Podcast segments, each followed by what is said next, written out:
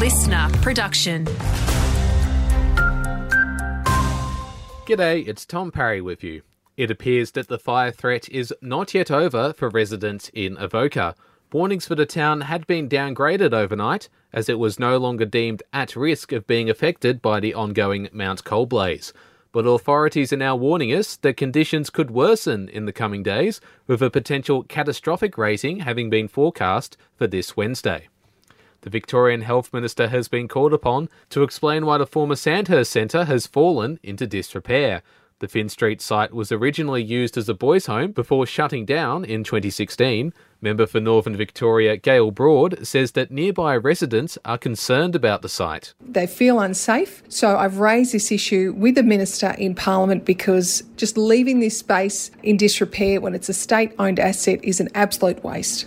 Briefly, it's been revealed that Victoria's public hospitals are nearly $1.5 billion in debt and a bilingual storybook project has been launched by Mildura City Council, hoping to showcase the region's rich multicultural heritage. Among those who contributed stories is schoolteacher and Filipino migrant Amy Warburton. She hopes that her book will be read and utilised by Sunraysia's growing Filipino community. It's getting bigger actually every year. When I first came here, there's only about maybe 30, 40, 50, but now it's like probably 300. The program's stories can be viewed and downloaded via Council's website.